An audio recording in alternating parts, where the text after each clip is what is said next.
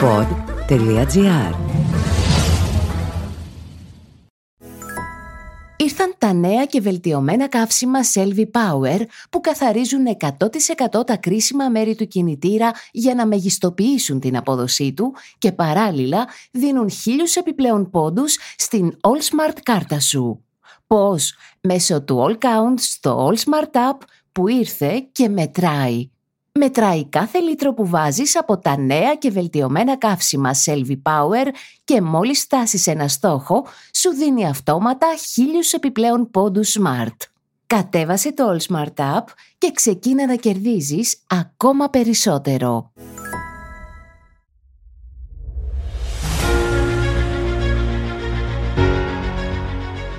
Στο δρόμο προς τις εκλογές ξεπηδούν συνεχώς ερωτήματα που καλό είναι να τα απαντούν οι επαΐοντες και όχι οι εκπρόσωποι των κομμάτων.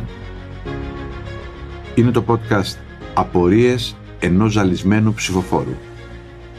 Αυτή τη φορά, καλεσμένος ο καθηγητής εκλογικής συμπεριφοράς του Πανεπιστημίου Μακεδονίας, Γιάννης Κωνσταντινίδης. Γεια σας κύριε Κωνσταντινίδη. Γεια σας κύριε Θοδωράκη. Θέλω να απαντήσουμε στην εξής απορία. Ας δεχτούμε ότι δεν σχηματίζεται κυβέρνηση μετά τις εκλογές της απλής αναλογικής και πάμε τον Ιούλιο να ξανακάνουμε εκλογές με το σύστημα της ενισχυμένης αναλογικής. Ένα σύστημα που δίνει από 25 έως 50 έδρες στο πρώτο κόμμα. Ποιο είναι το ποσοστό που μπορεί να κάνει αυτοδύναμη κυβέρνηση με αυτό το σύστημα; Δεν θα σας απαντήσω εύκολα σε αυτή την ερώτηση. Είναι μια ερώτηση από αυτές που θα έλεγαν οι φοιτητές ερώτηση κοφτήρι. Με την έννοια του ότι αν είναι δύσκολο να απαντήσουμε στο ερώτημα ποιο είναι το ποσοστό με το σύστημα της απλής αναλογικής, με το σύστημα της ενισχυμένης το ερώτημα γίνεται πραγματικά δυσκολότερο. Και θα σας πω γιατί. Τι έχουμε πει ότι δυσκολεύει την εκτίμηση του ποσοστού που απαιτείται με το σύστημα της απλής αναλογικής, το ότι δεν ξέρουμε ποιο θα είναι το άθροισμα των ποσοστών των κομμάτων που θα είναι κάτω του 3%. Οι αδιάθετες έδρες που θα αφήσει το ποσοστό αυτό δεν μπορούν να είναι εκ των προτέρων γνωστές. Αυτό το ερώτημα παραμένει φυσικά ως ερώτημα και μετά τις δεύτερες εκλογές. Είναι ο πρώτος άγνωστος. Απλώς με το σύστημα που θα χρησιμοποιηθεί σε πιθανές δεύτερες εκλογές, το σύστημα που προβλέπει δηλαδή ο νόμος που ψήφισε η κυβέρνηση της Νέας Δημοκρατίας, εισάγει και έναν δεύτερο άγνωστο. Ο δεύτερος άγνωστος είναι το ύψος του ποσοστού που θα συγκεντρώσει το πρώτο κόμμα. Ούτε αυτό το ξέρουμε. Έτσι δεν είναι. Θα το μάθουμε αφού ανοίξουν οι δεύτερες κάλπες. Λοιπόν, το ποσοστό του πρώτου κόμματος καθορίζει το πόσες από τις 300 έδρες θα κατανεμηθούν αναλογικά και πόσες θα δοθούν ως μπόνους. Να Διότι... θυμίσουμε ότι στα προηγούμενα συστήματα ενισχυμένης αναλογικής, είχαμε ένα σταθερό μπόνους 50 εδρών που έκανε τα πράγματα απλούστερα. Αν και με μία ψήφο ξεπερνούσες και ήσουν πρώτος, έπαιρνες 50 έδρες. Εδώ όμως, αυτό που λέτε και αυτό που λέει ο νόμος είναι ότι το ποσοστό που θα πάρεις θα καθορίσει αν θα πάρεις 26 έδρες ή 49 ή 50. Σωστά.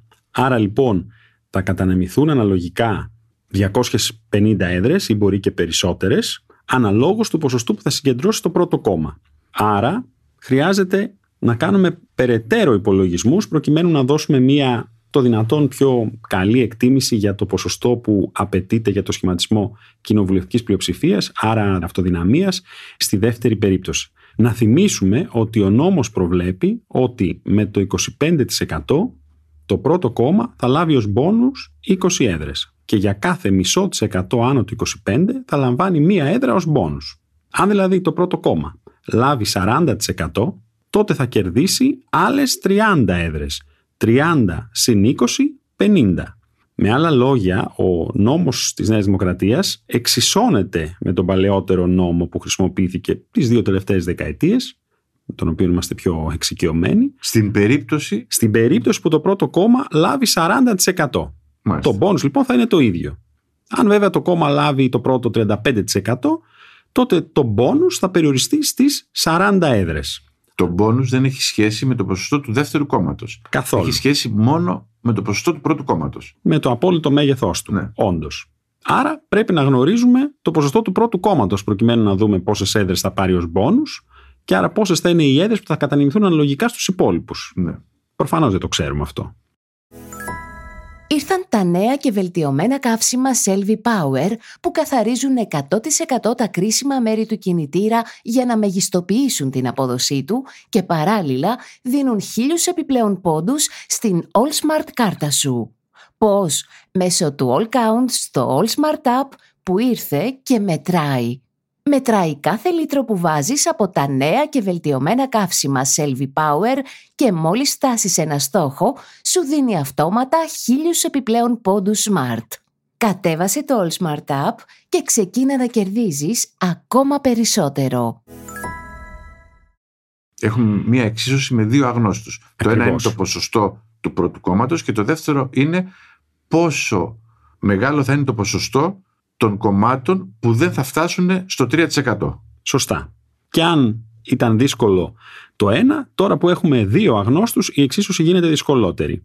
Εκτίμηση έχουμε; Έχουμε. Να κάνουμε κάποιες εκτιμήσεις. Φανταζόμαστε λοιπόν ότι σε μια τέτοια συνθήκη και λόγω της κόπωσης που θα έχει προκληθεί από τις αλλεπάλληλες αναμετρήσεις, της έντασης, της αντιπαράθεσης μεταξύ των δύο κομμάτων, είναι βάσιμο να ισχυριστούμε ότι το ποσοστό του πρώτου κόμματος θα είναι 35%. Άρα οι έδρες που θα κερδίσει ως μπόνους θα είναι σίγουρα 40. Αν είναι και παραπάνω, θα είναι παραπάνω και οι έδρες. Άρα, αναλογικά, θα κατανεμηθούν 255 έδρες σίγουρα. Από αυτές, το πρώτο κόμμα ή ένας συνδυασμός κομμάτων που θα περιλαμβάνει το πρώτο κόμμα, θα πρέπει να έχει 110 έδρες προκειμένου να σχηματίσει πλειοψηφία. Λέω 110 γιατί θα έχει πάρει 40 με 45 ως bonus. μπόνους και αυτό θα το οδηγήσει σε ένα σύνολο άνω του 151. Πώς μπορεί λοιπόν να πάρει ένα κόμμα ή ένα συνδυασμό κομμάτων 110 από αυτές τις 255-260 έδρες που θα κατανεμηθούν αναλογικά; Ερχόμαστε πάλι στο ερώτημα για το ποιο θα είναι το άσμα των ποσοστών των κομμάτων που θα μείνουν κάτω από το 3%. Ας υποθέσουμε και πάλι ότι αυτό θα είναι 10%. Ναι. Στην περίπτωση αυτή, με ποσοστό της τάξης του 37%, το πρώτο κόμμα ή ένας συνδυασμός κομμάτων που θα περιλαμβάνει και το πρώτο, θα μπορούσε να πάρει εύκολα 110 έδρες από την αναλογική κατανομή, συν τον πόνους των 45 είπαμε περίπου εδρών και να φτάσει στην κοινοβουλευτική πλειοψηφία. Άρα θα έλεγα, με σημαντική επιφύλαξη ως προς την ακρίβεια, ότι το 37% είναι το ποσοστό που δίνει αυτοδυναμία στις εκλογές στις οποίες θα χρησιμοποιηθεί το νέο εκλογικό σύστημα που ψήφισε η κυβέρνηση της Νέας Δημοκρατίας. Όσο πιο υψηλό είναι το ποσοστό των αδιάθετων, τόσο χαμηλότερος θα είναι και ο πύχης όπως λέμε της αυτοδυναμίας.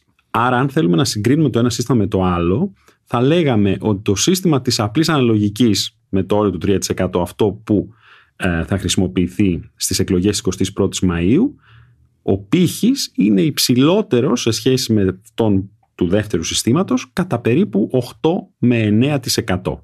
Σε προηγούμενο επεισόδιο έχουμε πει ότι στην απλή αναλογική και αν πάρουμε ως δεδομένο ένα 10% αδιάθετο κυβέρνηση κάνει κάποιος που έχει Το 45%. το 45% ενώ στο σύστημα της ενισχυμένης αναλογικής κυβέρνηση με 10% αδιάθετο κάνει κάποιος ή κάποιοι που έχουν το διαθέτουν 37%. το 37%.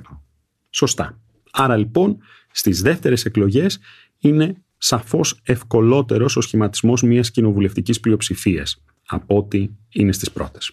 Δεν είναι του παρόντος, αλλά αυτό το σύστημα θα είναι το σύστημα και για τις τρίτες εκλογές που πιθανόν να κάνουμε εάν δεν έχουμε συγκρότηση κοινοβουλευτικής πλειοψηφίας στις δεύτερες εκλογές. Δηλαδή από εδώ και πέρα και μέχρι να υπάρξει καινούρια πλειοψηφία που θα ψηφίσει ένα άλλο εκλογικό σύστημα, αυτό που θα δίνει ή δεν θα δίνει κυβερνήσεις είναι το σύστημα της ενισχυμένης αναλογικής με ανώτατο μπόνους 50 Τις 50 έδρες. Το σύστημα του κλιμακωτού μπόνους θα μπορούσαμε να το πούμε κάπως πιο περιγραφικά. Τα λέτε σωστά.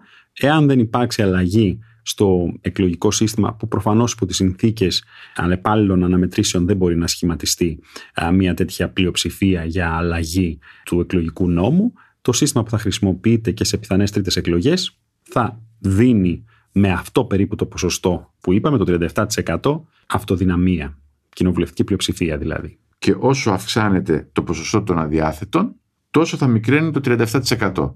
Δηλαδή, αν το αδιάθετο ποσοστό είναι 15%, προφανώς πάμε σε ένα ποσοστό γύρω στο 35%.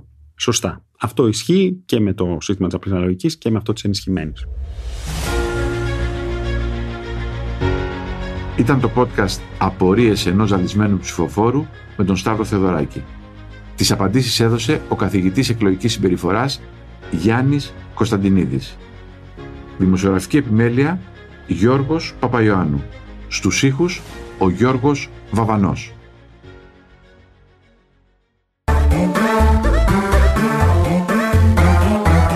Pod.gr. Το καλό να ακούγεται.